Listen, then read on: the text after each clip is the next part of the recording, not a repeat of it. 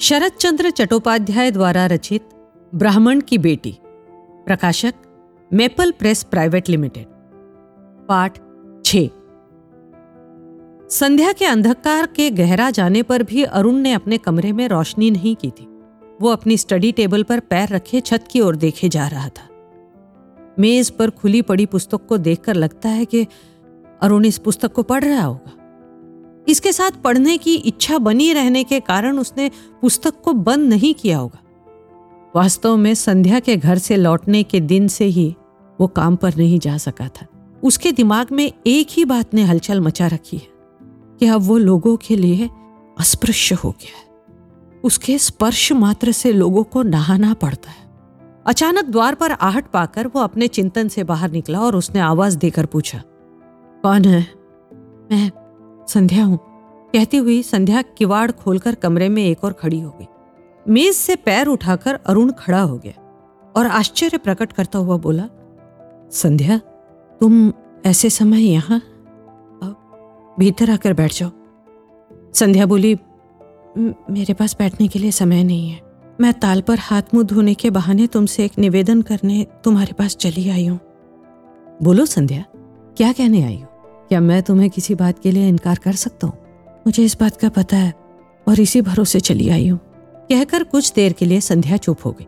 फिर बोली मुझे बाबूजी से मालूम हुआ है कि तुमने उस दिन से काम पर जाना बंद कर दिया है। घर से बाहर निकले तक नहीं।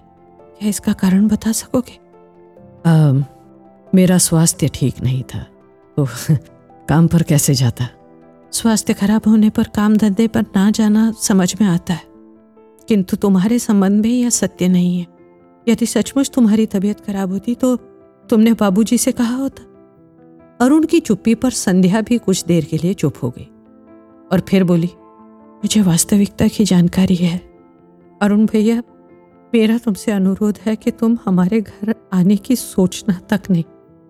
अरुण धीमे से बोला, सिर्फ़ तुम्हारे घर की ही नहीं, पूरे गाँव की यही कहानी है। इसीलिए सोचता हूँ कि इस गाँव को छोड़कर किसी ऐसे स्थान पर डेरा जमा दूँ जहाँ मनुष्य के साथ मनुष्य जैसा व्यवहार किया जाता हो। किसी निर्दोष को अकारण अपमानित ना किया जाता हो। संध्या ने पूछा, क्या अपने जन्मस्थान से नाता तोड़ सकोगे? जब जन्मभूमि ही नहीं अपनाना चाहती तो क्या किया जा सकता? अब तुम ही देखो। मैं तुम्हारी दृष्टि में इतना पतित हो गया कि तुम्हें अपने मुँह में रखा पान तक थूकना पड़ा।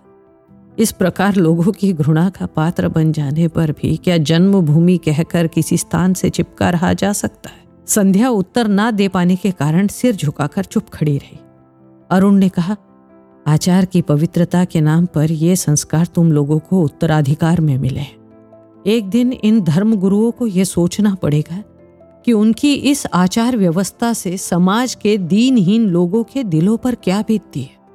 उन्हें कितना अधिक परेशान होना पड़ता है? कुछ देर तक सोचती संध्या बोली, समाज के इस व्यवहार के लिए क्या तुम स्वयं भी कम उत्तरदायी नहीं हो? क्या मालूम तुम्हारे कथन में कितना सत्य है? अच्छा संध्या, इसका कोई प्रायश्चित तो होगा?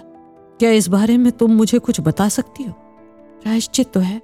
किंतु एक दिन तुम्हें यह सब करने में अपना अपमान लगा था, और इससे तुम इसके लिए सहमत नहीं हुए थे। यदि आज तुम्हारा विचार बदल भी गया हो तो भी तुम्हें इस गाँव में रहने की सलाह दूँगी। अरुण बोला, किंतु कहीं भी चले जाने पर तुम्हारी घृणा को भुलाकर सुख चैन से रह पाना मेरे लिए संभव नहीं होगा। संध्या बोली, अपने प्रति मेरे दृष्टिकोण की तुम चिंता ही क्यों करते हो? संध्या, क्या यह तुम कह रही हो? संध्या बोली अरुण भैया, तुमने मुझे अपनी मर्यादा, लज्जा और संकोच आदि की रक्षा ही कहाँ करने दी? मैंने कितनी बार संकेतों से तुम्हें जताना चाहा कि हमारा संबंध नहीं जुड़ सकता। फिर भी तुम मुझसे कुछ सकारात्मक सुनने की इच्छा से याचक बनकर डटे रहे। मेरे माता पिता किसी प्रकार राज़ी भी हो जाए, किंतु मैं तो अपने उच्च ब्राह्मण वंश को मिट्टी में नहीं मिला सकती। आश्चर्यचकित अरुण बोला, क्या मैं ब्राह्मण वंश में उत्पन्न नहीं हुआ निसंदेह तुम भी ब्राह्मण कुल में उत्पन्न हो। किंतु बिल्ली और सिंह को एक ही पलड़े में तो नहीं रखा जा सकता। संध्या ने यह सब कह तो दिया, किंतु अब वो अपने कथन के औचित्य पर विचार करने लगे। अरुण चुप ही नहीं हो गया, अपितु उसने अपनी विस्मित और व्यथित दृष्टि भी संध्या के चेहरे से हटा ली। संध्या ने बलपूर्वक हंसने की चेष्टा करते हुए कहा, अरुण भैया, मैं भली प्रकार से जानती हूँ कि मैंने तुम्हारा इतना अधिक अपमान किया है कि वर्षों तक चाहकर भी तुम इसे भुला नहीं सकोगे। मैं तो यहाँ तक कह सकती हूँ कि इतना कठोर कभी किसी के प्रति किया ही नहीं होगा। अरुण ने कहा, छोड़ो इस विवाद को। पहले तुम अपने आने का प्रयोजन बताओ। संध्या केवल मुस्कुरा दी और बोली, संसार में एक से बढ़कर एक आश्चर्य होते देखे जाते फिर थोड़ी देर चुप्पी के बाद सहमे स्वर में बोली, अरुण भैया मेरा सम्मान तुम्हारे हाथ में है। यदि तुमने मेरा कहा ना माना तो मैं कहीं की नहीं रहूँगी। अरुण बिना कुछ जाने क्या कहता? वो संध्या के चेहरे पर केवल प्रश्नवाचक दृष्टि से ताकता रहा। संध्या बोली एक कौड़ी के बाप ने अपनी विधवा बहू और पोती को अपने घर से निकाल बाहर किया मेरे बापू उन दोनों को ले आए थे और मैंने उन्हें अपने पिछवाड़े आश्रय दे दिया था। कहा? अपनी गौशाला में किंतु ब्राह्मणों का मोहल्ला होने के कारण उन क्षुद्रों को यहाँ रहना संभव नहीं हो पा रहा है। क्यों? ये भी कोई पूछने की बात है। समाज के ठेकेदारों को क्षुद्रों का दिखना कहाँ रास आता है? पानी के लिए उन्हें हमारे तालाब पर आना पड़ेगा। फिर वो लोग रास्ते में बकरी को मान पिलाते हैं। गोलोक जैसे ऊँचे ब्राह्मण छीटा पड़ने अथवा छू जाने की आशंका से त्रस्त है। उन लोगों के विरोध को देखकर माँ ने उन्हें अपने घर से निकाल देने का विचार बनाया। अरुण भैया तुम उन निराश्रित एवं अभाव पीड़ितों को सिर छुपाने के लिए अपना थोड़ा सा स्थान दे दो। अरुण बोला मंजूर है किंतु उन्हें कहाँ स्थान दिलाना चाहती हो? ये मैं क्या बताऊँ? मैं तो केवल इतना जानती हूँ कि तुम्हारे सिवाय मेरा अपना कहलाने वाला दूसरा कोई नहीं है। थोड़ा सोचकर अरुण बोला आ, मेरा उड़िया माली अपने घर गया है। क्या उसकी कोठरी में इनका गुजर बसर हो सकेगा? बिना कुछ उत्तर दिए संध्या ने सिर झुकाकर क्यों नहीं का संकेत दिया?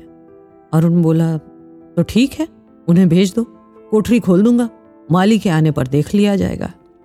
संध्या चुप रहकर अपने को संभालने का प्रयास करने लगी। फिर धीरे से बोली, इस समय मेरे मुँह में पान नहीं, हाथ मुँह भी धोकर आई हूँ। क्या तुम्हें प्रणाम करके तुम्हारी चरण रज ले सकती हूँ? कहती हुई संध्या ने घुटने टेककर अरुण को प्रणाम किया और उसके पैरों की धूली को सर पर रखा। इसके बाद बाहर निकली संध्या देखते ही देखते अदृश्य हो गई। अरुण ने संध्या को वापस बुलाने अथवा उससे कुछ पूछने की कोई चेष्टा नहीं की।